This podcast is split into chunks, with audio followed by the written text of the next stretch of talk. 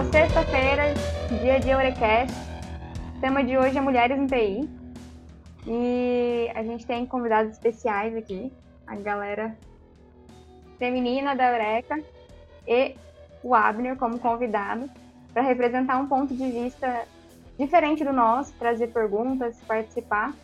A gente acha que, a gente tem certeza, na verdade, a, a luta da, das mulheres não deve ser feita só pelas mulheres. A gente vai ter bastante apoio e faz a diferença ter pessoas que estão aqui para nos apoiar e, e, construir essa luta aí com a gente.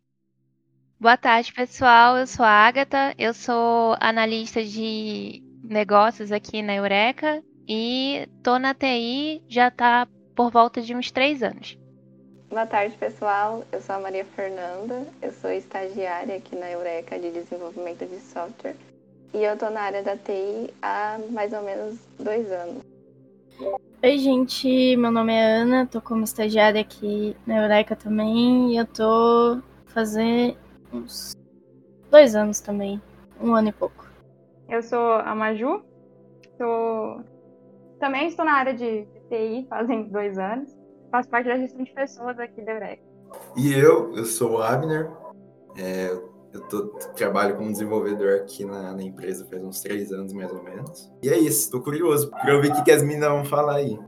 Ah, eu tô, tenho uma curiosidade muito grande. Eu acho que ia começar logo perguntando pra Maju, que trabalha com essa parte de RH. Eu acho que é um desafio muito grande, né? A gente sabe que a TI, por mais que hoje em dia a gente veja que tem muitas mulheres atuando, mas ainda é uma quantidade muito mínima comparada à quantidade de homens que tem né, no setor. Mas a gente sabe que é uma vitória, porque acredito que 20 anos atrás não tinha nem essa quantidade que tem hoje.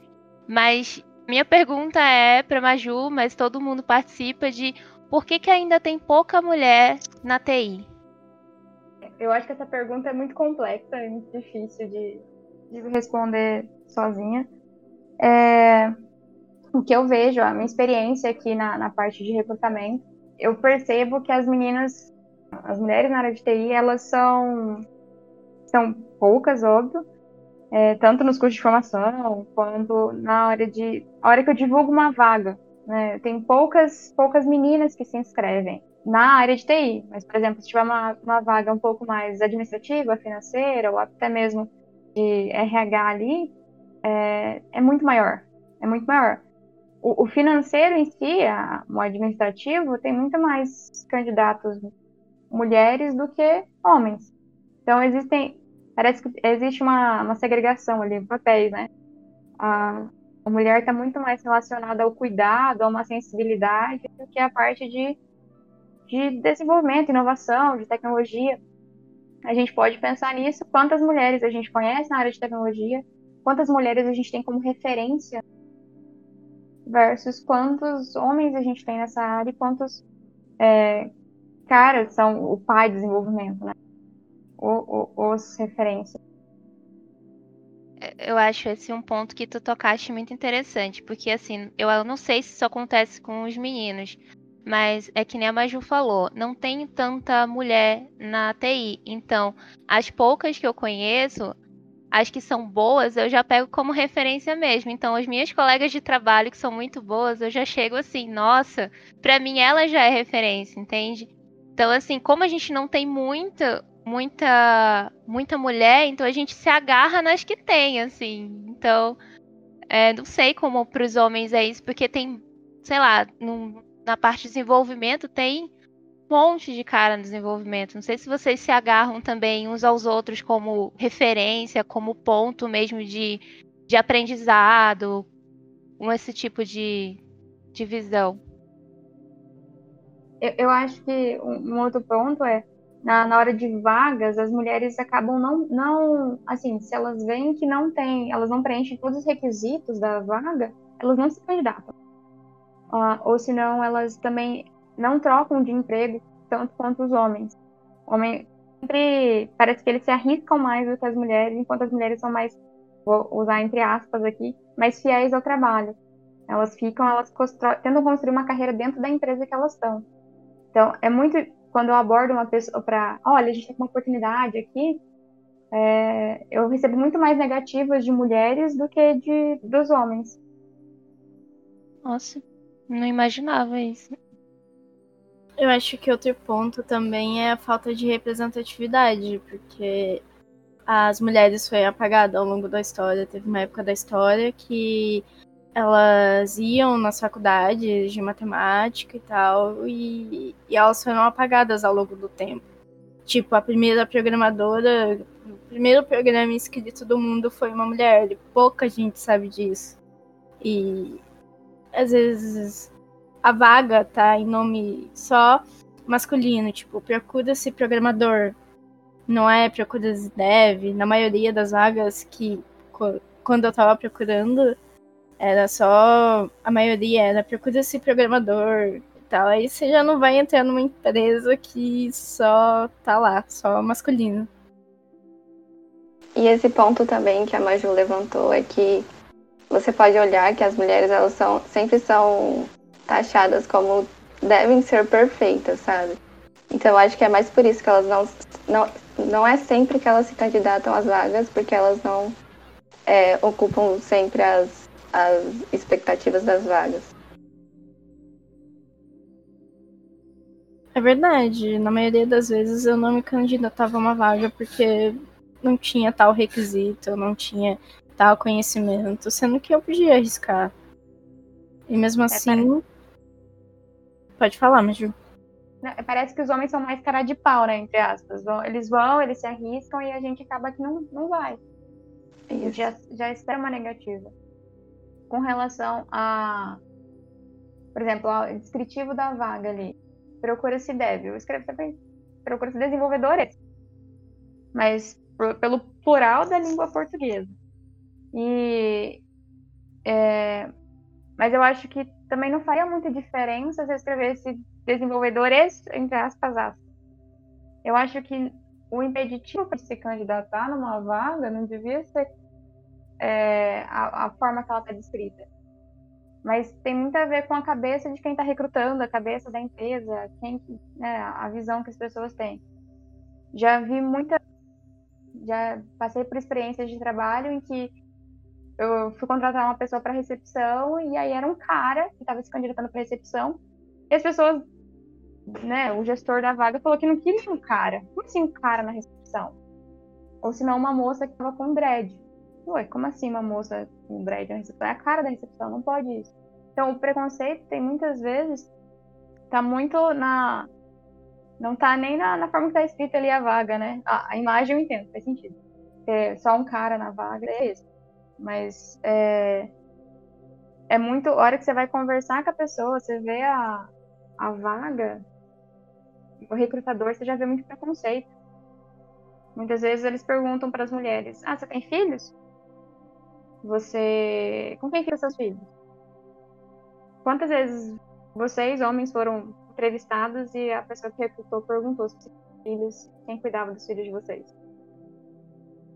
Nossa, eu acho isso um tópico bem chato mesmo, que nunca aconteceu comigo, não, não tenho filhos, mas eu já vi casos e relatos de outras mulheres que passaram por esse tipo de preconceito. E mas é algo que é, é a sociedade, realmente, ela tem essa essa taxação, né? Ah, parece que o filho é mais dever da mulher do que do casal. E sendo que o pai, ele é o pai, ele tem que ser o pai. Ele não é que ele ajuda a mulher, ele tem que ser uma pessoa que é responsável por aquele ser. Então, é, parece que é só a mulher que é responsável. Então, na hora da, da, da vaga, é ela que é a cobrada. Bom, pra ter noção, a licença maternidade do homem é menor do que a de mulher. Porque depois que a mulher teve o bebê, depois da licença maternidade, umas empresas conservadoras, elas demitem que engravidam, que estão grávidas. E meio que por isso que eu fui para a área da tecnologia também. Eu não queria trabalhar em uma empresa conservadora. E aqui em Maringá, o que tem de empresa conservadora no mercado, então procurei a mais inovadora possível.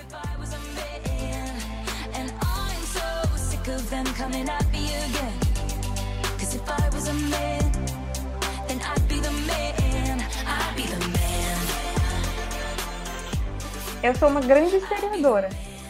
Eu sempre amei séries de TI. Especificamente, assim. Eu sempre gostei muito de assistir série. E aí, algumas séries me marcaram muito. E eram séries da tecnologia ali. Então, eu, eu sempre gostei desse, pelo estereótipo do, do nerd, que eu sempre me identifiquei muito com, com o padrão geek de ser ali. E, e achava que era, a área de TI era assim, todo mundo era assim, e, e foi o que me atraiu por essa área. Hoje em dia, o que me mantém é a liberdade, é as possibilidades e o mundo que a gente pode construir. Cara, eu entrei. eh, eu- assim que eu saí da, do ensino médio, meu pai me pôs um jovem aprendiz lá do Senai, que era técnico em TI. E não, se hoje você me perguntar como formato, eu não vou saber o computador. Mas eu entrei. Mas eu entrei lá na Elotec, que já tá consagrada aí no mercado, e eu não sabia nada. Eu entrei lá no financeiro. É óbvio que as duas meninas. É, tinha eu e mais três meninos, entre os cinco jovens aprendizes. Eu fui pro financeiro, a menina foi pra qualidade e os meninos foram pra programação. Aí o, Henrico tava mexendo lá e eu fui lá porque eu já não tinha nada pra fazer. E eu vi ele mexendo com aquela linguagem, acho que era Java na época. E eu me apaixonei, tipo, nossa, você faz isso, isso transforma em aquilo. E daí eu insisti, insisti até eles me mudarem para um setor que trabalhava com programação. E foi ali que eu fui vendo os programadores e me apaixonando mais por esse esse trabalho que muda a vida, né? Você tá e você pensa, nossa, acess- acessibilidade, quantas coisas não dá pra fazer com códigos e tal. No meu caso, é, eu sempre fui uma pessoa bem ansiosa, assim, saber como seria o meu futuro, em qual área eu iria me encaixar e tal.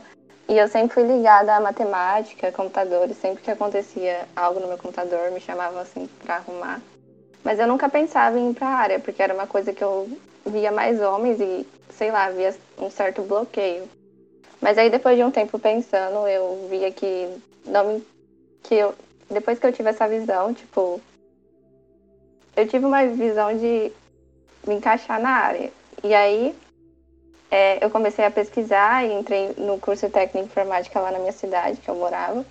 E lá eu me descobri, assim. Aí desde então eu tive que vir pra cá e eu comecei, comecei a pesquisar sozinha, assim, sobre. Eu aprendi JavaScript lá na- no meu ensino técnico. E aí eu comecei a pesquisar sozinha, ir atrás de tutoriais e tal. E aí desde então eu me apaixonei pela área.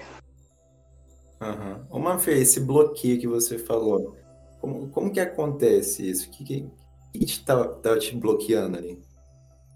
Então, é, eu nunca, assim, parei pra pensar o certo, mas era uma coisa assim, eu acho que era mais pela questão de representatividade mesmo, sabe?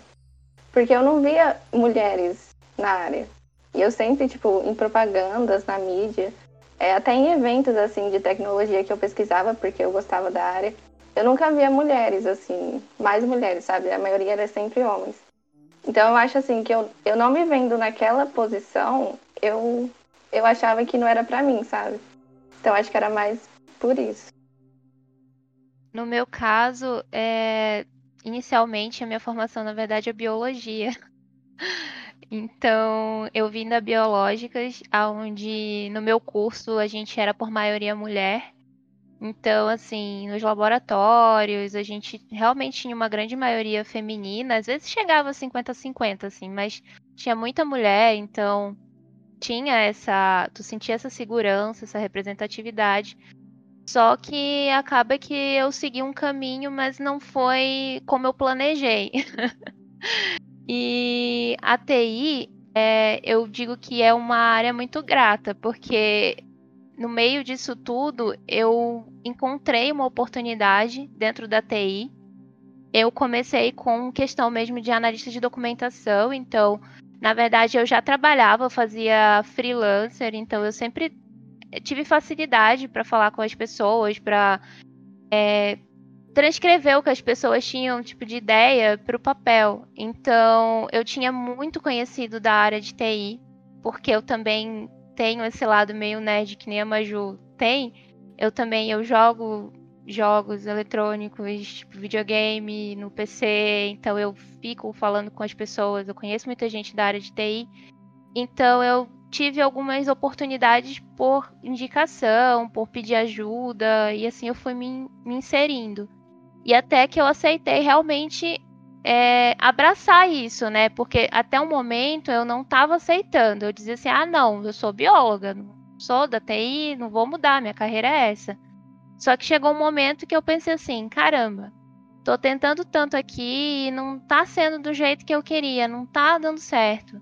Eu acho que eu vou abraçar essa aqui, que tá todo tempo me mostrando um caminho, né? E eu acabei indo pro lado da TI. Aí eu comecei com documentação, só que trabalhando com isso, eu acabei assumindo algumas outras tarefas, outras responsabilidades, aprendendo coisas. Então, é, às vezes eu sentava do lado de uma pessoa ou outra e ia aprendendo coisas, ia tomando tarefas e assim eu fui até chegar onde eu tô agora, que é como analista de negócio, né? E eu gosto muito mesmo de trabalhar com o pessoal do desenvolvimento. Eu não, não me vejo como uma desenvolvedora, mas eu gosto muito de ser essa ponte, sabe? De ser desse papel ali, de falar com o cliente e trazer para o pessoal desenvolvimento. Eu consigo conversar com eles, eu acho que tô tendo, eu tenho essa receptividade. Mas eu sei que isso só é possível porque a gente está em 2021 e muitas coisas aconteceram e muitas mulheres tiveram que fazer muitas coisas para que a gente conseguisse chegar até aqui, né? E eu espero que a gente também faça, né? A gente está sendo parte de uma história e daqui para frente eu espero que só melhore. Sim, eu também tive que insistir muito. Porque eu tava no financeiro, na empresa. Daí eu fiquei lá, o meu con- contrato de jovem aprendiz era um ano e nove meses. Eu fiquei mais ou menos uns seis, oito meses tentando, até que eu consegui entrar em, em uma equipe de que estava desenvolvendo um software. E daí eles me colocaram para aprender Java, só que o projeto estava muito avançado, não tinha parte simples, então eu não conseguia ver o projeto. Não tinha muito contato com o projeto, e daí eu tive que ir atrás dos meninos. Tinha uma menina na minha equipe. Foi, na verdade, quando eu entrei, ela tava de estágio. Aí, nossa, eu posso ser igual essa menina, eu posso programar, que massa. Aí eu foi lá que eu entrei. Então, eu tinha muita curiosidade de saber das meninas que estão na faculdade, principalmente porque eu pulei essa etapa.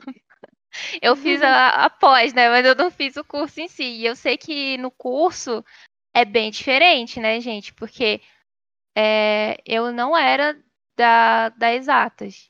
Mas eu sei que rolava um preconceito bem pesado para mulher na, que, que estudava lá na exatas, porque era uma sala cheia de homem. Então, como é para você estar nesse ambiente? de onde vocês têm que estar ali e provar e mostrar que vocês são tão boas quanto, porque a gente sabe que tem muita gente que duvida. Mafê, é com você aí. É, que eu faço EAD.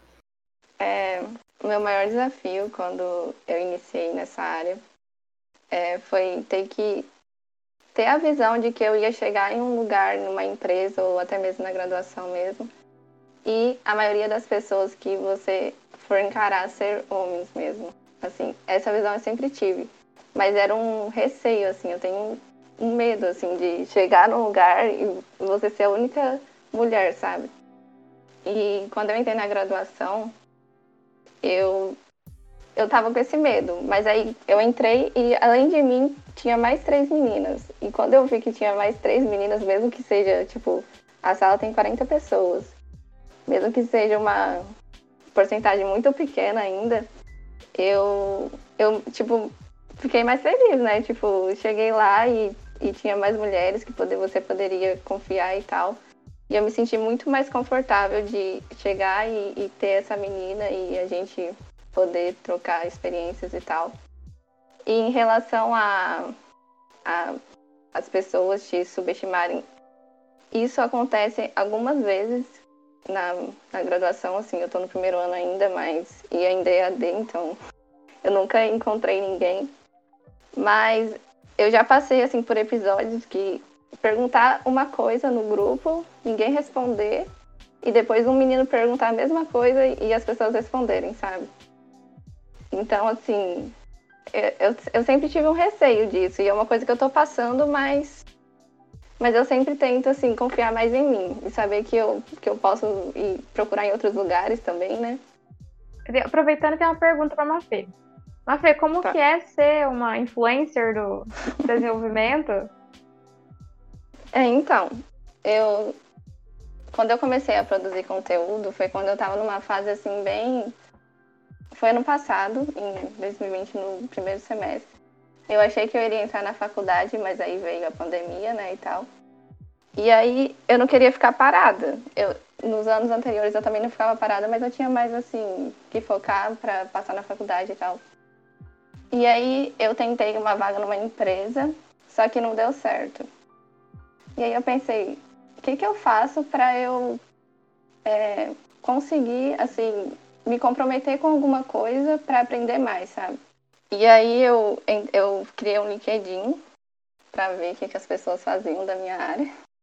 E aí eu vi que tinha muitas, algumas mulheres que eu tenho como que no meu, na minha, no começo eu tive como uma representatividade mesmo, que elas, elas produziam conteúdo para a área mesmo, mulheres e homens também. E aí eu pensei, nossa, é, eu já tinha assim uma base de algumas coisas tipo de JavaScript, eu desenvolvia já.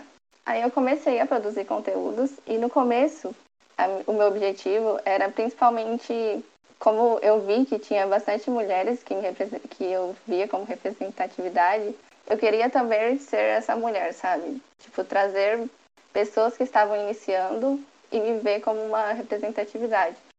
E aí eu comecei a produzir conteúdos. No começo, assim, o começo é sempre ruim, né? Tipo, quase ninguém me conhecia e tal. Mas aí depois de um tempo eu comecei a postar alguns projetos que eu fazia.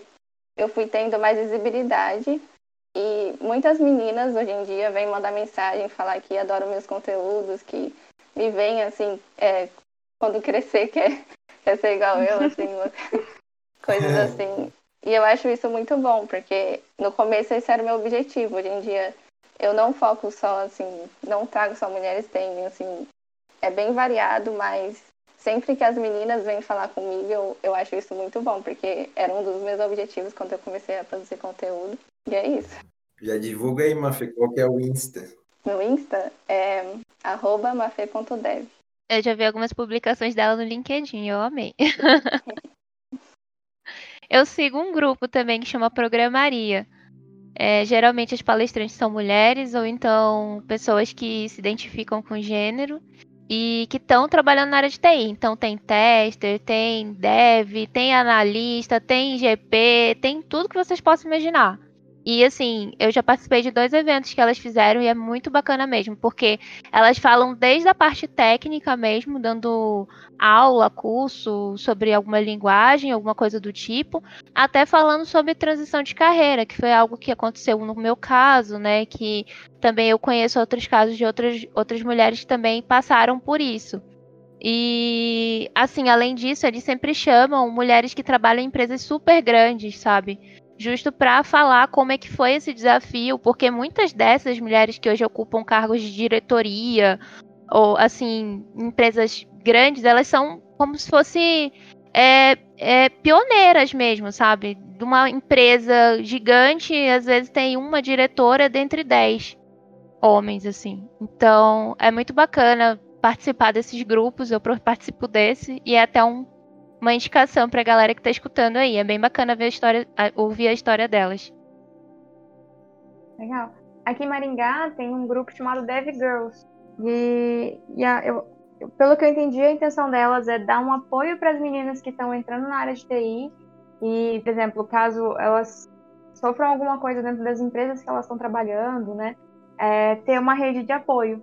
As meninas se apoiam, elas divulgam vagas, elas, elas sempre estão ali para fazer eventos também. Antigamente, antes da pandemia, numa época muito antes, tinha Meetup, tinha Meet- Meetup, no caso, e, e alguns eventos. algumas empresas de TI faziam alguns eventos bem legais, pensando no, em, compartilhar né, experiências. Tem duas professoras da UEM, é, da ciência da computação, e da. Não lembro qual que são o curso das duas, mas as duas são da área de TI. E elas são bem referências ali na área para formar meninas. E eu acho que, que elas são bem incríveis ali para trazer a época que elas se formaram, né? O quanto que foi difícil ter mais mulheres, ter mulheres no, no curso. Então, são pessoas que, que a gente tem que seguir, apoiar, ajudar, participar dos eventos. Concordo totalmente com a, com a Agatha ali. Existem algumas empresas que são bem legais, tem, acho que elas programam também, fazem esse apoio para as meninas na área de TI. É, como que a gente faz para deixar um, um ambiente mais mais confortável assim para vocês, sabe? Um ambiente mais seguro. Essa é fácil. Essa é fácil, é só não estereotipar a gente. é só tratar a gente normal. Porque, assim, é, é engraçado eu falar isso, porque tem pessoas que já pensam assim, nossa, ela é mulher. Aí já tem todo aquele cuidado, sabe? Ah, ela é frágil, se eu falar assim, ela vai chorar. Ou se eu falar assim, ela não vai entender, ela pode estar de TPM. Eu sei que a gente tem uma questão hormonal aí por trás, mas nós somos profissionais, entende? Então, assim, é, uma coisa que aconteceu comigo, né? Eu trabalhava, é, só um exemplo. Trabalhava numa empresa e aí tinha, teve o dia da- do Orgulho Nerd, que é o dia da toalha. E aí a mina do RH queria fazer um evento. E aí ela começou a pensar o que, que ela ia fazer. E eu tava lá do lado dela e comecei a dar um monte de sugestão. E aí ela, tipo assim, no final das contas eles falaram assim, ai, vamos fazer um campeonato de. Acho que, ela, é, acho que era CS, era alguma coisa. Não sei se era CS, se era pub, enfim. E aí eu peguei e falei, ai, que legal e tudo. Só que toda hora que ela falava, eu só falava para os meninos, para os meninos, para os meninos. Aí eu fiquei assim, nossa, aí eu não posso participar? Então, assim, ela todo momento, por mais que ela estivesse me escutando ou anotando as minhas sugestões, mas ela me excluía da dinâmica. Porque por eu ser menina, é como se ela já me associasse, ah, eu não gosto disso. E não é assim, entende? Então, eu acho que a primeira coisa que você deve fazer, se você trabalha com mulheres, é não trate elas como se elas fossem seres do outro mundo, entende? Trate elas como se fossem seres humanos normais, como se fosse o seu colega de trabalho. Ela é a sua colega de trabalho. Então, não tem esses. Se você vai chamar o pessoal para fazer alguma coisa, pergunta se ela não quer também, porque às vezes ela quer, ela gosta e ela às vezes tem, sei lá, é tímida, sabe? Só tem vergonha de, de perguntar, mas se você convidar, ela vai querer. Ah, eu, eu tenho um exemplo também, muito bom. Uma vez eu trabalhava num lugar e o time de desenvolvimento era muito moleque, sabe? A galera ia nova e, e aí o gestor da área de desenvolvimento falou: precisa de uma mulher. Precisa de uma mulher aqui, porque com a mulher os meninos vão fazer menos palhaçadas, vão levar, eles não vão falar tanta besteira perto dela e, e, e vai ter mais respeito ali, né? Vai fluir as coisas melhor. E beleza, contra, consegui contratar uma mulher, uma menina muito massa, totalmente porra louca, normal, porra louca como qualquer outra pessoa pode ser. E, e, e os meninos tinham muito medo de falar com ela. Eles não convidavam ela para fazer as coisas, mesmo ela sendo uma pessoa totalmente, uma pessoa totalmente esfolada, jovem, é, cabelo colorido, sendo ela super massa. E, e os meninos tratavam ela com, com muito respeito, sabe? Eles ficavam, tipo, evitando falar com ela, ou se iam falar com ela, era cheio de cuidado, como se ela fosse realmente frágil, como se ela fosse muito delicada, ou se ela alguém falava alguma besteira extremamente preconceituosa, sexista, ela falava, olha, isso daí não é legal, aí eles ficavam tipo, ai, ela é mulher, né? E então o, a gente precisa acabar com esse estereótipo de delicada, de ah, a mulher é sensível, que mulher é não, não tem que tratar com cuidado nesse sentido. Não, trata com respeito. De que nem a Agatha falou, convida a gente para fazer as coisas, brinca, participa e, e sempre incentivar, né? Se você reconhecer o trabalho da mulher, se, ela, se você vê que ela que ela faz um bom trabalho, reconheça, não com falsos elogios. nunca fique né, tratando a pessoa com falsos elogios e ou flor linda, ai princesa. Respeite o trabalho do, do colega.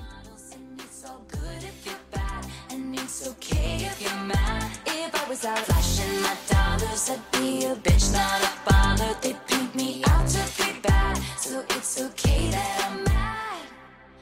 Tocando nesse assunto, meninas, vocês já receberam mensagem no LinkedIn, tipo, Oi, linda. É, alguma coisa assim? Sim. Já. Imaginei também. É constrangedor. Ridículo, é ridículo.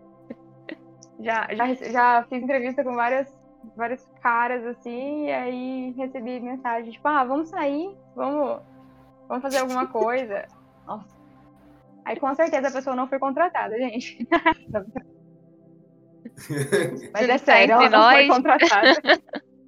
Não, não. Eu também já recebi, já. Ó. então tá bom. Isso é muito ruim, né? Porque a pessoa não reconhece que você tá ali pra, pra trabalho e tal, postar o que você sabe que você quer compartilhar. E é mais questão de respeito, né? Com a pessoa. Eu acho que essa é a palavra, né, gente? É respeito. Porque, por exemplo, você tem um amigo homem. E você tem um limite também com ele. Você não conhece o cara hoje já tá tipo, fazendo, chamando coisas pra ele ou falando coisas assim que não deve. Você tem que passar uma, um limite, uma barreira pra que- de, de intimidade para que você tenha esse tipo de, de comportamento com ele, beleza? Mas assim, é, a gente quer ser tratado igual, mas é com respeito, claro, não é porque ah, você vai chegar já, tipo, ei, sabe, falando um monte de besteira, não. Você convida, você conversa, tipo, se vocês estão falando de alguma coisa, por mais que você ache que a gente não se interessa, mas continua falando, entende? Se a gente quiser interagir, a gente interage. Se quiser, pergunta a nossa opinião, entende? Se a gente não conhece algo sobre isso, a gente vai falar. Tipo, ah, eu não assisto isso, ou não, não conheço tanto sobre isso, tal, e beleza, mas assim, não exclui. Mas é sempre aquele negócio, né? Tipo, é, não, não fazer com que aquele estereótipo que o mundo coloca na gente é, passe para o trabalho, passe para outros ambientes. Sim, existe muitas pessoas que ainda reproduzem o machismo, igual a menina do RH que sempre falava, ah, para os meninos, para os meninos. Existe muito isso. E a Ana perguntou aqui: alguma de vocês chegou a sofrer algum preconceito ou foi subestimada por algum colega de trabalho ou cliente por ser mulher na área de tecnologia? Bom, eu já. Eu tava numa empresa e chegou outro estagiário homem e daí as demandas foram todas para ele. Tipo, ninguém mais me dava nada para fazer. Eu ficava o dia inteiro vendo curso e ele acabou a gente tinha o mesmo nível sobre a linguagem que a gente estava trabalhando, eu e ele. Só que deram coisas para ele, tipo, tarefas lá no Redmine. Tudo tava com o nome dele, coisas que eles, em teoria, não tinham tempo tempo de me ensinar e para ele tinha. Aí foi difícil. Eu tive que sair dessa empresa porque eu me senti totalmente deslocada ali, totalmente substituível. Sabe quando você sente preguiça de levantar na cama e ir para certo lugar? Ah, eu não quero ir pra escola hoje porque vou encontrar aquela pessoa e tal. Eu, eu sentia isso indo para aquela empresa. Alguma de vocês tem essa experiência ou só eu mesmo? Ah, eu acho que todas nós devemos ter, na verdade. Aconteceu comigo também, é, nessa outra empresa que eu trabalhava. É, eu, o pessoal dizia que eu era frágil.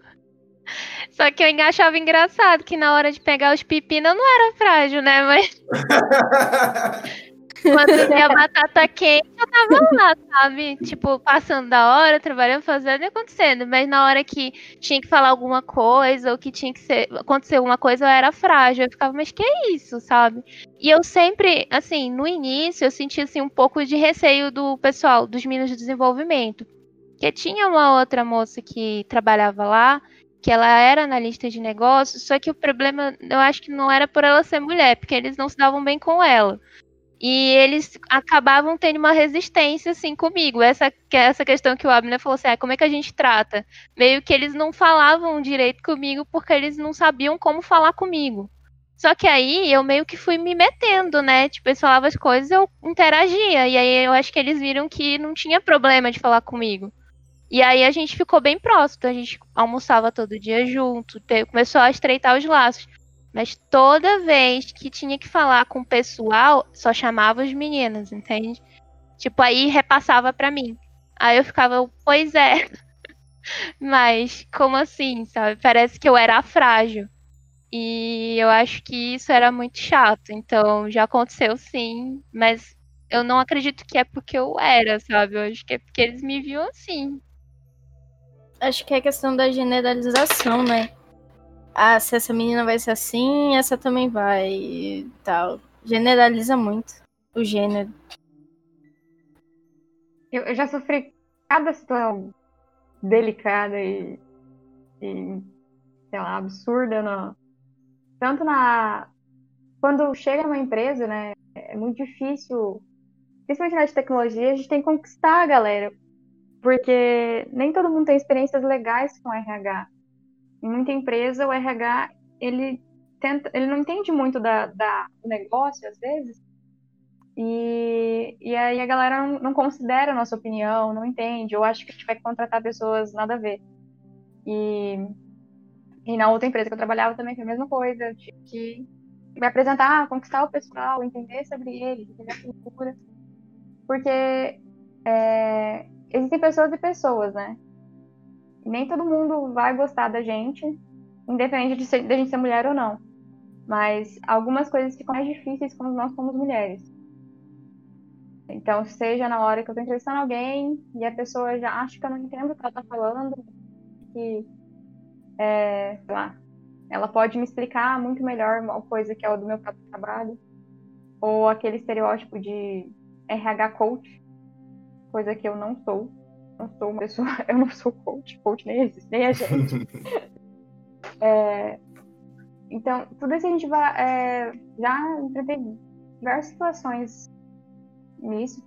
É, a hora que tá fazendo um orçamento, e aí a pessoa, sabe, tipo, se for homem, é fácil fazer ele baixar o valor porque vai com jeitinho, faz gracinha e o cara dá desconto. Então tem muitas coisas que, que eu já ouvi de outras pessoas falando, não, vai lá, tem, faz um charme. Como se a gente fosse resolver as coisas pelo charme, o jeito de ser mulher e não pela seriedade do trabalho. Sendo objetificada. Uhum. Bom, a gente tem uma pergunta do Renato que é, ele foi professor e ele já teve muitas turmas que iam que alunos iam melhores que alunos na disciplina. Mesmo assim, a escolha delas nem sempre ia para a área de exatas. Será que tem alguma relação na escolha da área profissional com a educação básica? Como vocês eram no ensino médio? Bom, eu ah, eu era aquela menina que não sentava na frente, não era nerd, mas também não sentava atrás. Eu era do meio, que eu sabia conversar com o grupinho nerd e também gostava de bagunçar às vezes, então eu sempre era no meio. Eu não soube física o meu ensino médio inteiro, porque eu tinha um professor que era como se ele desse aula numa faculdade. Então, a gente. Ele dava aula para quem estava interessado e quem não estava dormia ou ia passear na escola. Então, eu era aquela pessoa que. Não sei, não sei física. Matemática era super boa, só tive professoras maravilhosas. E eu acho que a educação. Bom, eu tava querendo ser médica no meu ensino médio, então eu fui na área de TI por destino mesmo, porque eu queria ser ou médica ou psicóloga no meu ensino médio. E vocês? Eu, eu nunca fui muito boa de exatas também. Eu sempre fui a, a garota da leitura. Eu gosto muito de ler. Eu queria ser jornalista, queria ser editora-chefe de um jornal. E aí, ao longo foi descobrindo algumas coisas. E a hora de decidir a profissão, eu escolhi psicologia como uma alternativa porque eu gostava de, sei lá, a psicologia forense, sabe? A gente assistia série de serial killer e eu achava que, puta, podia ser eu ali. Eu podia, não serial killer, o serial Que medo, Maju. Podia ser a pessoa que tá ali resolvendo um crime. E, e- mas a minha paixão de verdade, o meu coração tava ali na história. Eu sempre gostei muito de história. É, só que a minha família, ah, algumas tias e tudo mais, falaram que história vai ser o quê? Professora? É, sabe, com, com desdém ali da área. E a maioria da da minha família é professor, tá? 95% da minha família, todo mundo é professor. Eu acho que eles só não queriam essa profissão pra você, porque como é difícil ser professor no Paraná. É no mundo, olha. E aí, é, eu escolhi, eu falei, ah, passei em psicologia, eles insistiram que eu fizesse psicologia, é, porque era um curso de menina. Ai, tô tão feliz por você, é um curso de menina, é tão delicado. É, assim, maravilhoso pra você, é sua cara, você é ótimo. E eu sou péssima com cuidado. Eu não sou o estereótipo de delicadeza e o estereótipo da psicóloga perfeita que ajuda todo mundo nesse sentido. Não é a minha cara também. É, eu acho que em relação a a maioria das mulheres não entrarem na TI e tal, também está muito ligado à parte mais da infância, assim. Porque se você for pegar é, os pais, até em pleno século XXI, ainda associam cores a gêneros, por exemplo. É, por exemplo, se você for pegar uma menina, é, sempre é a cor rosa e tal. E se você for ver na, no significado lá das cores, a cor rosa é sempre ligada à parte da fraqueza, da parte da sensibilidade, do romantismo e tal. E as pessoas parecem que pegam isso e, e querem impor isso em cima de, de todas as meninas. E aí, quando você cresce na, na escola, mesmo que você tenha facilidade com exatas, com matemática e tal, você não consegue, assim, é, se ver numa área que, é, por conta da mídia também, é, a maioria é masculina e tal. E como você é mais. se vê como uma pessoa mais. Eles te impõe, impõe que você é uma pessoa mais frágil e tal. É, você não consegue se ver nessa posição, assim, de com homens e tal, que são representados como lógico e tal. Então eu acho que é mais por isso que, tipo, os homens eles são mais representados dessa parte da de ser mais lógico do que as meninas. Então eu acho que elas não procuram também muito por isso.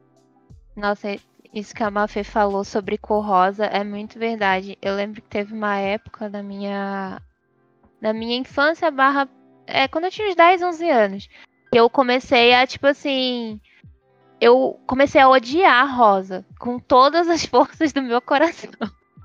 Então, tipo assim, porque parece, os meus pais nunca foram assim de ah, tu não pode fazer isso, nunca foram de ficar me botando limite, sabe? E só que é aquele negócio, parece assim, ah, tudo que é rosa é pra mulher, então tu ganha um monte de coisa sem graça que, tipo, tu vai brincar com aquilo não tem graça nenhuma. É. E é rosa, só porque é rosa, sabe? Parece que ah, é rosa, dá pra ela, parece que ela vai gostar. E é mó chato, tipo, os meus primos ganhavam carrinhos de controle remoto, avião que voa, e os negócios lá, boneco de ação que gira a cabeça, explode. E eu ganhava carrinho pra empurrar bebê, panela, ah, pelo amor de Deus. Me dava uma raiva. Nossa, eu ficava com muita raiva disso, sem mentira nenhuma. E, tipo assim, teve uma época que eu comecei a ficar revoltada. A mamãe até falava que, ah, porque a gente compra umas Barbie pra ti e aí tu faz a bicha ficar igual o bicho feio, que ela falava assim, sabe? Porque eu cortava o cabelo, arrancava braço dela, porque começou a me irritar, sabe? Poxa, meus, meus primos ganhavam presentes legais e eu ficava ali. E eu gostava de coisa, tipo, pegava o carrinho deles pra brincar, porque é legal, cara. Você quer um bagulho de controle remoto ou você prefere panelinha? Exatamente. Verdade. Se você procurar no Google até hoje, tem é, brinquedos para meninos, aparece carrinho, é, coisas que desenvolvem arquitetura para construção civil. E pra menina, é carrinho pra empurrar boneca, boneca, boneca que faz cocô, boneca que não sei o quê, boneca que você tem que cantar uma, uma canção de Niná pra pessoa poder dormir. Incrível.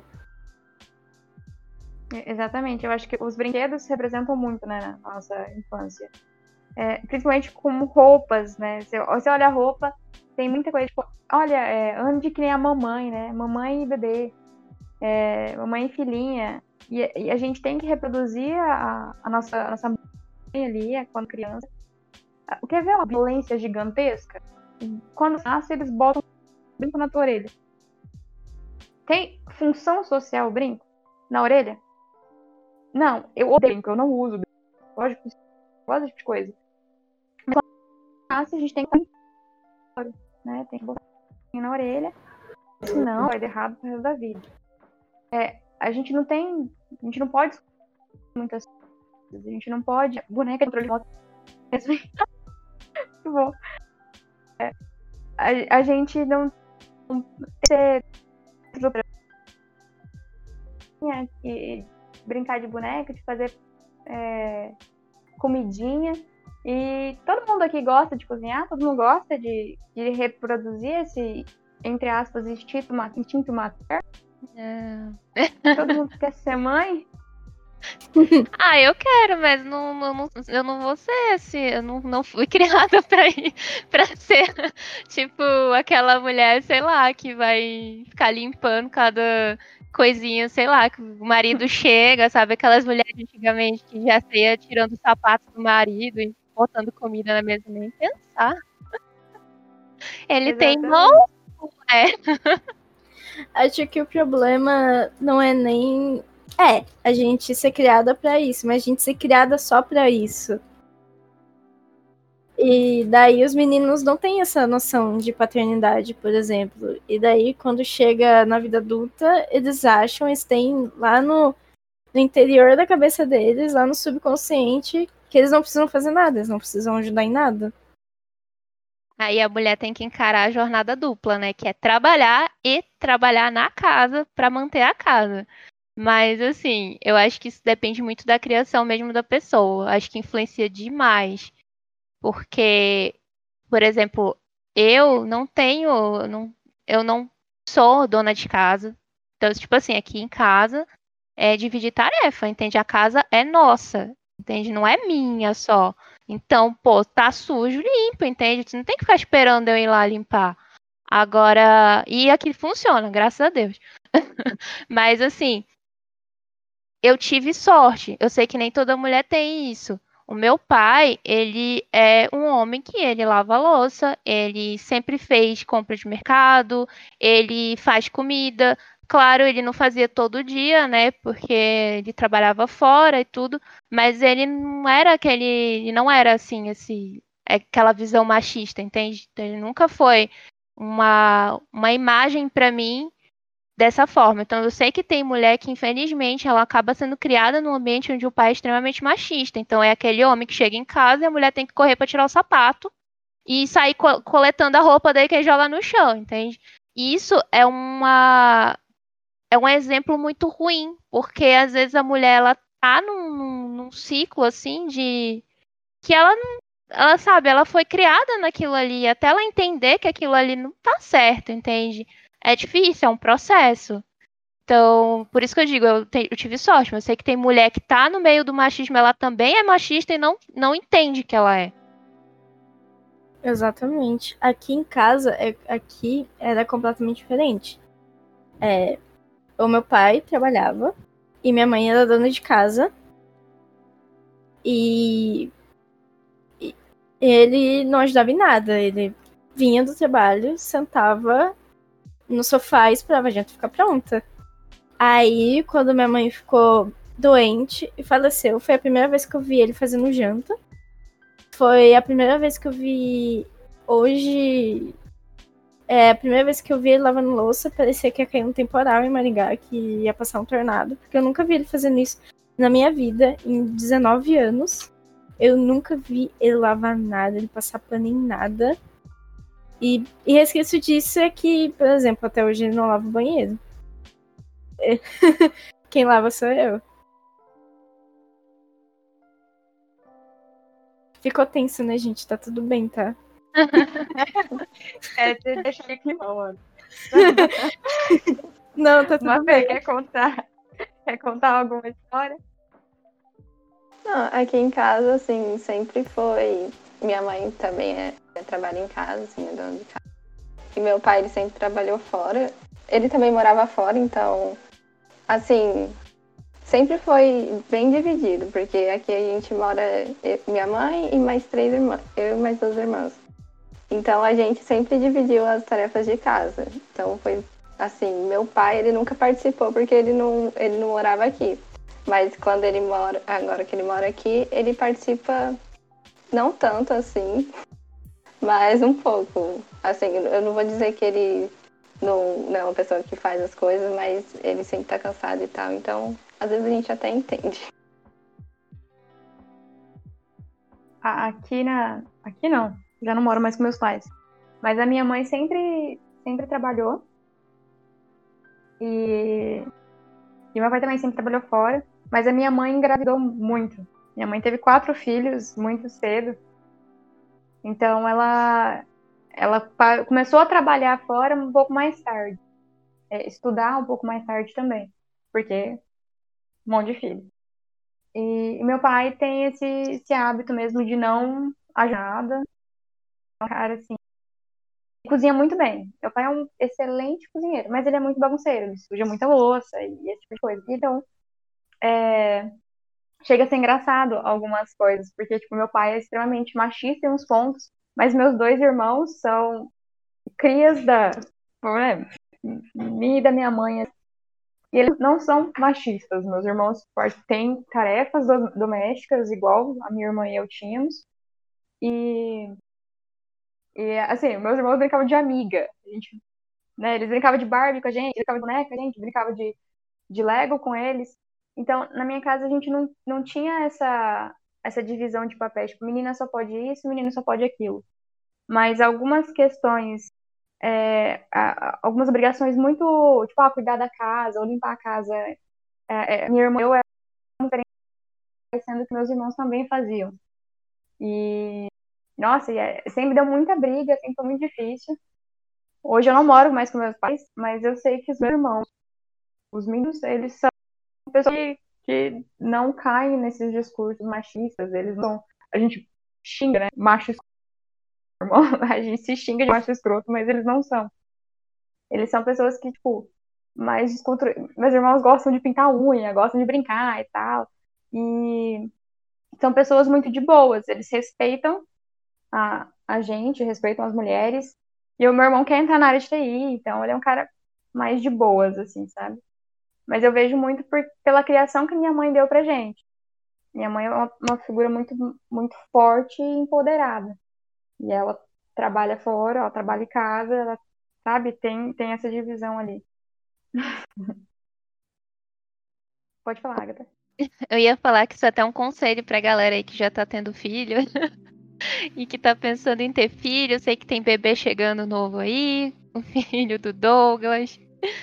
É, que assim, é, querendo ou não, os pais eles têm que prestar muita atenção nos filhos. O que, que o filho gosta, o que, que o filho não gosta. É, essa história que eu falei pra vocês de eu ter começar a ter raiva de rosa por um tempo. Até um tempo eles também ficavam me enfiando boneca. E eu tinha. Eu até li um comentário do, do Antônio Roberto que ele fala que boneca dá medo. E eu tinha medo mesmo, porque eu assistia os filmes do Chuck e eu ficava com medo depois. Eu me lembro uma vez que eu cismei que a boneca mexia. E ela ia se vingar de mim porque eu arrancava o braço dela. E eu tentei me livrar da boneca deixando na casa de uma tia.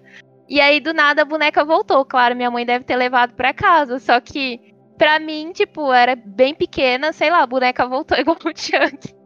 Veio atrás de mim. Então eu tinha, eu não gostava, eu tinha um pouco de medo, não era uma coisa que E aí, depois de um tempo, eu acho que os meus pais, eles perceberam. E aí, o meu pai me deu um Super Nintendo e ele comprou um Tamagotchi e ele ficava comprando fita pra mim. Num cara que, que trazia do Paraguai, né? Na época, lá em Belém. Então, ele comprou, começou a comprar fita pra mim, mas ele não jogava comigo, porque ele não gostava de videogame. Que aí, quem começou a jogar comigo foi a minha mãe. Então, assim, é algo muito engraçado de falar, porque assim, eu acredito que isso só foi possível. Fita, olha o Eliel perguntando o que que é fita, cartucho. É que a gente também chamava de fita lá. Lá no Pará. Aí, assim, eu acredito que isso é possível porque, tá, eu era filha única, então eu acho que eles tinham mais tempo também pra prestar atenção em mim. Mas é, porque eles prestaram atenção, eles entenderam, sabe? Porque às vezes tem pai e mãe que eles só saem, tipo assim, impondo, empurrando e relevando. É como se a criança não, não importasse, sabe? O que ela pensa, o que ela sente ou o que ela acha. E mesmo a gente sendo criança e não tendo a, a cabeça assim muito bem formada, a gente, pô, a gente. A gente fala, né? A gente expressa o que a gente sente. Então é um conselho que eu dou aos novos pais que estão surgindo e aos pais aí que do, da Eureka e quem está assistindo o podcast. Observem seus filhos. Escutem A revolução do rosa. A, a, a, a gente tem uma projeção muito grande, né? Os pais têm projeções muito grandes nos filhos. Eles esperam que os filhos sejam é, realizações que eles não foram, ou se não, cópias deles. E, e a gente tem que ver que a criança está formando a sua consciência, formando ali a sua opinião, a sua personalidade. Então a gente tem que dar liberdade e escutar as crianças mesmo. Ótimo conselho, Agatha. Sim, porque, imagino, eu não gostava de vestido, eu não gostava de usar salto alto. E a minha mãe meio que se dece- decepcionou, né? Porque eu uma menina, você tem que vestir vestido, tem que andar de salto. Como assim você não vai fazer isso? Aí quando eu comecei a falar, sei lá, com 6, 7, 8, não, prefiro uma calça, um short. Nossa, era o fim do mundo. Exatamente. E eu também. Como que você brinca de correr de vestido? Como que você pode escorregar na- no barro de vestido? Porque senão você vai mostrar suas partes, né? E, É. e é falta de respeito pra criança. Ninguém considera isso. Como você corre? a.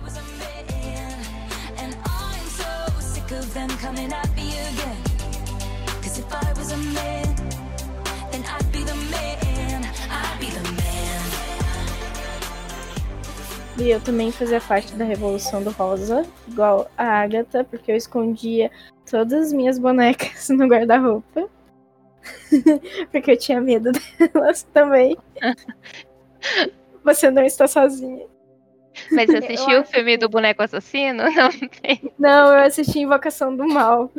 Ah, tá bom, tudo bem. Agatha, ela é de outra geração, Agatha. Ai, desculpa. Gente, é que eu tenho 29 anos, então assim, se eu falar coisas de muito, muito old, me perdoe. Ó, esse lance da boneca, do Chuck, dá um tema de legal de podcast. É, contos assombrados, assustadores, histórias, Lá mesmo. histórias sobrenaturais. Eu acho que dá um tema legal aí para votação para o próximo podcast. Nossa, e lá em Belém, pelo menos assim, eu tinha, tinha um pessoal mais velho na família que eles adoravam essas histórias de terror e eu ficava com mais medo ainda. Já tem a TV. Ainda vinha aquelas histórias de. Lá a gente chama visagem, sabe? Pra assombração. Aí tinha essas histórias de visagem aí, não dormia não. Eu ficava morrendo de medo. Lenda Urbana do Gugu, quem nunca assistiu isso e dormiu de luz acesa. Ah, eu tenho uma pergunta. É, quando vocês encontram uma pessoa desconhecida, assim, a primeira vez que está tendo contato, e daí vocês comentam que são da área de TI, que tipo de reação geralmente vem? Ou da família mesmo, quando ficaram sabendo que vocês iam para a área da TI? Al- Alguma pessoa já estranhou? Ou já foi mais tranquilo? Como é que foi? Cara, É, eles... Pode falar. Pode falar. Opa. São pessoas muito No gentis, pode falar. No meu caso, as pessoas, assim, elas têm uma reação muito. Nossa, que máximo, tipo. Porque é uma coisa assim, eu acho que as pessoas veem como uma coisa muito diferente. É, assim. Realmente é porque não tem muitas mulheres, assim, que você vê na área, né? Então as pessoas acham que é uma coisa assim de outro mundo. Você fala que você é da TI e tal, e você é uma mulher, né? E eu, no caso, é, que eu tenho o meu Instagram e tal, quando as pessoas me conhecem, veem meu Instagram, elas acham um máximo. Mas, assim, reação de é, estranhar ou subestimar e tal, é, de primeira, eu nunca tive, não. Ah, primeiro eles são estranhos, depois eles me parabenizam. Só que foi tão natural assim que meu pai me incentivou. Ele, ele não queria que eu fosse para nenhuma área de administração, porque ele fez administração e no fim ele ficou 30 anos em administração e ele odiava isso. Ele falou: o mercado está estagnado, vai para TI, vai fazer alguma coisa relacionada à tecnologia, que esse é o futuro eu vou te apanhar em tudo, menos se você fizer administração. Então foi bem natural. As pessoas, ah, que legal, que maneiro. Até que é bem, bem recepcionado. né? Ah, no meu caso, eu vou ser bem sincera, o pessoal não tem ideia do que eu faço. Eles falam, ah, legal, e aí morreu o assunto, porque eles não sabem. Aí quando alguém já ouviu falar assim, tipo, tem uma ideia fala assim, ah, o filho do fulano tá morando fora do Brasil por causa desse negócio de TI. Então é só assim, sabe? Não tenho tanto. Não é muito relacionado a eu ser mulher e tá ali. Eu acho que é. A TI, assim, por mais que ela seja bem antiga, agora é que ela tá mesmo estourando, assim, tomando mais mídia principalmente o pessoal mais velho, acho que eles ainda têm uma, uma certa dúvida sobre o que, que de fato a gente faz aqui. Sim. É igual tentar explicar marketing digital para uma pessoa que não conhece, não tá na área, só sabe o que é o WhatsApp. O, no meu caso, as pessoas é, acham é, estranho, é, não falam muita coisa. Mas, por exemplo, minha família, meu pai achava até esses dias que eu trabalhava numa empresa que fazia brindes. E aí eu falei pra ele, não, eu não trabalho em empresa de brindes, eu trabalho numa empresa de tecnologia. Aí ele falou, ah, você faz aplicativo? Eu falei, é, faz, né? Aí ele falou assim, eu tenho uma ideia para um aplicativo de celular, apresenta lá pro seu chefe, que não sei o quê. Toda vez, mas sempre pergunta, fala dessa ideia, desse aplicativo dele aí que ele tem para engenharia e tal. Então, assim, tem um mercado para explorar aí na minha família. Só falta dinheiro, eu acho. E- Colocar ele no setor inovação, Maju. Faz entrevista aí. E, gente, eu tenho uma pergunta geral aí. O que vocês acham que a gente pode fazer, nós como Eureka, nós como pessoas, pensa é, forma de incentivar as meninas na área de tecnologia? Como que a gente pode fazer uma ação mesmo para conseguir contratar mais pessoas ou conseguir incentivar as meninas para irem para a área de tecnologia? E aí eu incluo todo mundo da Eureka que está ouvindo o podcast. Abre uma ideia. Meninas, Bom, você fala para as meninas que estão no ensino médio, ainda estão procurando uma carreira, ou para as que já estão na luta, já estão nesse mundo. acho que geral. Como que a gente pode conseguir mais mulheres aqui para Eureka? Bom, eu tive uma ideia muito tempo atrás. É, as meninas que estão no ensino médio, principalmente no segundo, terceiro ano, eu, e eu acho que a maioria aqui, não fazia ideia que podia fazer isso. É, eu queria ser médica, eu queria fazer. Eu tava entre biologia e, e psicologia, porque medicina tinha que estudar muito e eu mal sabia matemática básica. Então, eu tinha nunca ia área, eu nem sabia o que era TI nessa, nessa época. Então, para as meninas que ainda estão palestra, postar onde elas estão, onde as meninas do ensino médio estão. Estão nas escolas, estão em que área? Tá, tá em um grupo no Facebook, então vamos postar lá. Ah, cursos grátis de tecnologia, o que a tecnologia pode fazer, o que o TI pode fazer. E para as meninas que já estão na área, mais representatividade. Tipo, ah, aqui estão as nossas devs, as que fazem isso e isso e, e não sei o que. Acho que é isso. Eu sinto muita ainda falta de representatividade. É, quando a Mafê criou o Insta, eu segui ela, segui ela no LinkedIn. E através dela, eu fui vendo outras meninas. Eu não tinha tanto conhecimento. E para confessar, eu também não tinha corrida atrás também. Então, através da, da Mafê, eu vi, nossa, existe outras além da Mafê e eu. E eu comecei a seguir e tal, e tá sendo bem legal. Tá, tá me inspirando bem mais. Ter uma representatividade.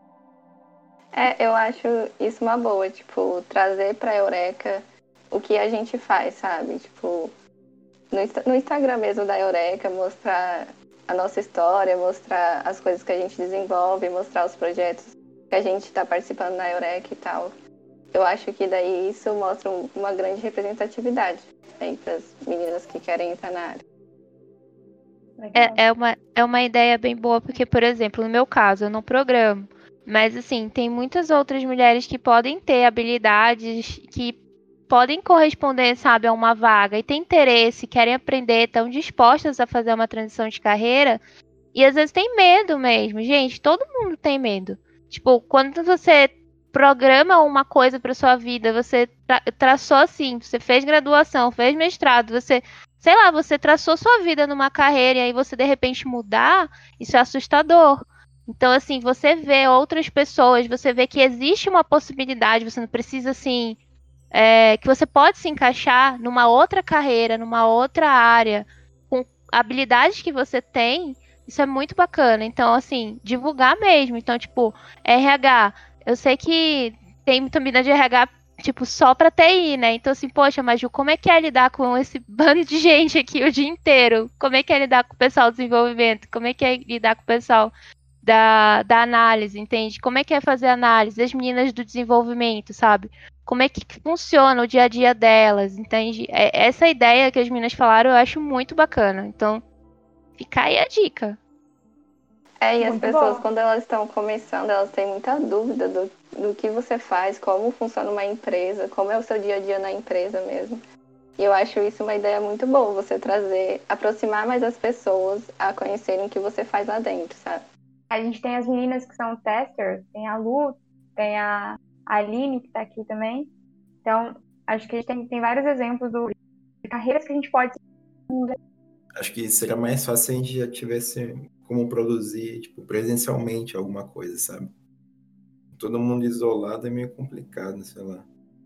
É, O, o bom do online é que a gente consegue fazer sei lá, um, um encontro online, carreiras, eureka. Ah, mas assim, pra fazer um vídeo, alguma coisa assim, mais produzido, sabe? Sei lá, mostrar ali o dia a dia, alguma coisa do tipo, eu acho mais, mais difícil. Mas dá pra fazer assim, algum, algo do tipo. Mas aí eu não manjo de marketing, então. O pessoal que manja. Ó, gente chamou o pessoal do marketing aí. É, o Ele ia Eliel, correr aqui. Freg também. Acho que tem bastante coisa pra gente pensar e fazer. Pensando em sugestões é, de filme, série, podcast, livro, coisas que inspiraram vocês. Alguém tem alguma sugestão, algum vídeo? Cada tem a Mafê. Além da, da Mavi. Tem esse TED Talks aqui que eu acho muito, muito legal, da Camila. E mandei aí no grupo pra vocês. Mas se alguém tiver livro, sugestão, alguma coisa assim, algum exemplo, alguma inspiração, acho que vale a pena a gente compartilhar também. Cara, tem uma série na Netflix, quer ver que eu esqueci o nome? Ela é brasileira, é de software, é uma menina trainee, que é um software de segurança. Dão suas dicas aí que eu vou pesquisar aqui rapidinho. Ah, gente, a minha dica que eu deixo é. Eu, eu falei do Programaria, então quem tiver assim, curiosidade, acho que ali tem muita mulher inspiradora. Então eu acho bem, bem legal, eles estão sempre fazendo evento. Então, assim, fica de olho no LinkedIn, elas têm página. Estão sempre anunciando e é de graça. Então vale a pena. É uma dica que eu deixo. Tem, ou elas programam. Eu posso deixar aqui depois um, todas as comunidades que eu conheço, que agora eu não lembro de todas. Mas tem muitas comunidades aí de mulheres que trazem mais mulheres para a tecnologia. Eu curto muita série de médico, então eu tenho Onisciente, que é uma série brasileira, que é focado em uma menina que vai. Eu contando a, a série inteira. A menina que vai pra empresa spoiler. que, vai pra uma empresa de software, trainee, e é bem da hora. E tem a Noia Minha, que é um podcast maravilhoso. E um que eu comecei a ouvir recentemente também é Vênus, que a principal entrevista é com mulheres. E é bem da hora ver também mulheres na comédia também. Voltado a isso, acho que só. Isso que elas falaram sobre representatividade é tão forte que eu tô pensando e eu não consigo encontrar. Toda vez que eu penso na série de TI que eu gosto, eu só penso em homem. Então, tipo, por exemplo, uma série que eu gosto bastante, que já acabou, que é Vale do Silício, Silicon Valley. Os protagonistas são homens, mas tem uma temporada, que se eu não me engano é a última, que tem até uma parte lá da empresa que eles estão fazendo medidas para estimular né, as mulheres na empresa, lutar pelos direitos dela. E tem até uma dev lá que o nome dela é Priyanka, que é tipo uma indiana. E é mó legal que ela, tipo, chega lá levantando um monte de bandeira e tal, e pedindo representatividade. É um espaço que eles deram? É, é legal de ver, muito bacana, mas ainda assim, é, os protagonistas são homens, assim. Tem, aparece lá a mulher também, assim, na série. Não é que não tenha. Mas eles são os dev, entende? Eles são os que criaram o software. E as mulheres que tem lá é a dona da empresa, uma das acionistas, é mais. Às vezes eu não sei se eles fazem assim pelo perfil ou para encher linguiça, sabe? Mas assim, é a acionista, é a CEO, a pessoa que está cuidando dos negócios. Eu talvez seja pelo que a, a Maju falou lá no início do podcast, que é mulheres estão mais na área de finanças, então eles colocam sempre um perfil feminino assim nessa área. Então, eu realmente não consegui pensar assim de cara. Tem Mr. Robot, que eu também gostei muito, mas é um homem. Tem uma mulher também que aparece na série, mas enfim, é, nunca é o protagonista. Tem, tem uma série chamada Hot and Catch Fire. É uma série mais antiga. Ela é de 2014. Antiga, né? Nossa, se fosse 10 anos atrás. É, e tem a Mackenzie Davis. Ela é desenvolvedora. Ela é programadora. Uma série, uma série que conta sobre o uso dos, dos computadores como o, o computador pessoal, né? E tem várias críticas nessa série, mas é, tem, tem, o final dela é muito legal. Então, é uma série que tem uma, uma história de empoderamento, uma violência, ou uma superação de violência ali pelas mulheres, o que é bem legal. Tem, tem- é uma série de, que tem uma mulher e tem uma certa representatividade. Principalmente que a, ela é uma das protagonistas, né? A Mackenzie Davis. É difícil achar séries com protagonistas mulheres. Isso é de dois anos pra cá. Não tem tanta série voltada pra TI com foco em mulheres. Começa agora. Essa série, por exemplo, Onisciente, ela é em volta do, ela é em volta do software e da mulher, mas é por causa de outras coisas, assim. O foco não é tanto TI. Uma representatividade ali. E acho que ficou uma questão ali, ó. Se você pudesse dar um- algum conselho para uma mulher que deseja ingressar nessa área, qual seria? Não sei se já foi isso, já foi respondido ou não. O meu conselho, assim, mais eu, foi uma experiência que eu tive, é que, é como eu disse, né, pra me encorajar, eu postei as coisas no LinkedIn e tal. E eu espero que as pessoas, assim, as meninas, principalmente, elas consigam se mostrar mais, sabe? Se impor mais nessa área e, e mostrar que elas conseguem fazer aquilo, que esse lugar não é só pra homem e tudo mais, e se impor mais mesmo. Eu acho um ótimo conselho. Ah, não sei se você lembra, Ana, mas eu entrei em contato com você pelo LinkedIn porque eu vi as suas postagens. Então, é, acho que é um- uma boa rede para mostrar ali o que você faz, o que você tem, desenvol- o que você tem estudado, o que você desenvolve. É, e eu acho que também não desistir.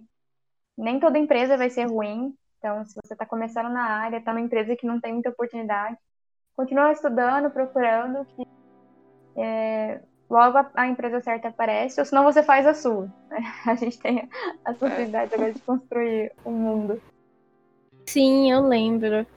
Aliás, eu fiz essas, essas postagens inspirada na Mafê. Só pra. Se eu tô aqui é graças à Mafê. E esperei nas postagens de- dela. Eu tava muito desanimada também. E daí eu comecei a postar e teve um retorno legal. Eu tô até pensando em voltar a postar, que dei uma desanimada também.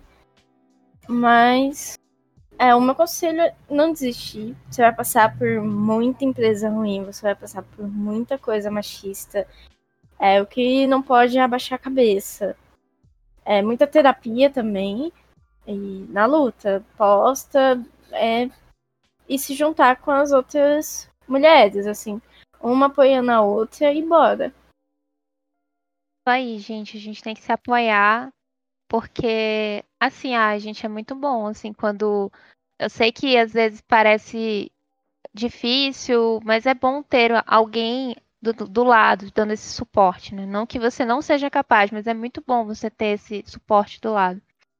E, gente, é um conselho assim que eu dou tanto para as mulheres quanto para quem tem tá com medo de arriscar, tem medo do diferente, tem medo do novo.